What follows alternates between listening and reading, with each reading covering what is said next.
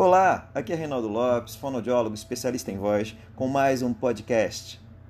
Nessa semana, escolhi falar sobre o coronavírus e a sua a influência sobre os atendimentos fonoaudiológicos, né? Como é que fica isso?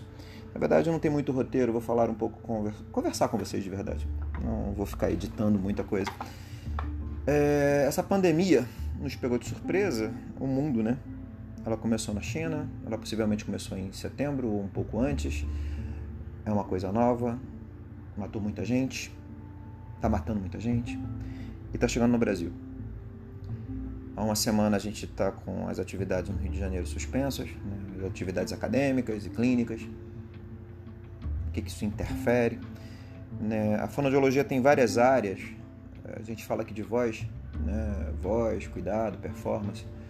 Minha expertise é essa, minha especialidade é essa. Eu lido com cantores, atores, advogados, pessoas que não necessariamente é, estão doentes, mas querem fazer um aperfeiçoamento.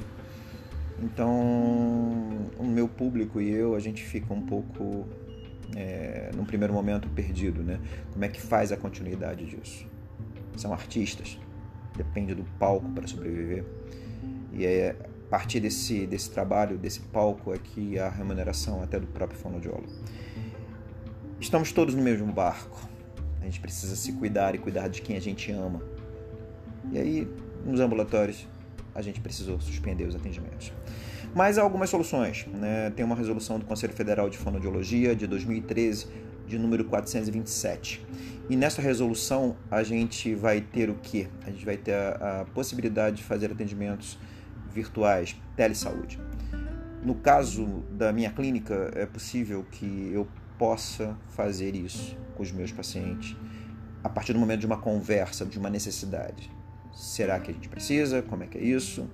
Né? É óbvio que os meus pacientes que estão com estado que precisam de terapia necessariamente, né, o que tem disfonia orgânica ou organo funcional, enfim, que estão numa, numa necessidade, esses não vão ter os seus atendimentos interrompidos, mas os demais será uma conversa. Então, isso também é para dizer que existem algumas tecnologias é, prontas para serem usadas nesse caso. O teleatendimento, telesaúde é uma delas. Então, a gente vai estar tá conversando com, sobre isso nessa semana, na próxima semana, enfim. Mas o que é mais importante, né? Tem na, na fonoaudiologia, como eu disse para vocês, ela tem várias áreas e a área hospitalar não tem descanso. Né? Os pacientes que têm um problema de disfagia, por exemplo, que precisam da manipulação do fonoaudiólogo, esses profissionais, os meus colegas que trabalham no hospital, eles não vão parar, estarão lá. O que está realmente sendo suspenso e sendo criteriosamente analisado são os atendimentos ambulatoriais, porque demanda um deslocamento do profissional e um deslocamento do cliente, do paciente. E esse deslocamento, todos nós podemos estar correndo risco risco de contaminarmos e risco de a gente ser um vetor, um vetor de, de, de contágio também. Então é por isso que é importante ficar em casa, tá? É, isso não diminui a importância da fonoaudiologia ou de qualquer outra profissão de saúde que tem como meta cuidar das pessoas. O que está agora em jogo é a gente continuar cuidando, tá? Então é sério, é sério. Fica em casa. Cuida de você, do seu núcleo familiar. Cuida daquelas pessoas que são mais velhas. Elas são muito fragilizadas para esse vírus. A gente não quer, na verdade, que ocorra nada de mal com ninguém. Mas na pandemia a gente tem que pensar no nosso redor. Não só nas, nas famílias e amigos, mas no redor mesmo, teu vizinho, o, o porteiro, o trabalhador que está que tá em jogo. É muita gente, é muita preocupação. Então, na verdade, esse podcast de hoje é mais um pedido de consciência. Não saia de casa.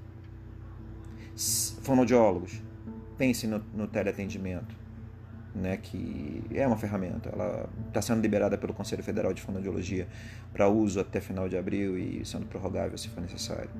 Então, a gente tem como continuar, atend continuar atendendo, a gente tem como continuar orientando e é essa a nossa missão, tá bom? É isso, amigos. É, hoje foi mais pesado, foi sem roteiro, sem edição. Eu quero que, na verdade, fique registrada essa minha preocupação. Cuidem-se, fiquem em casa. tá bom? Um beijo sonoro para todos e até semana que vem com mais um podcast.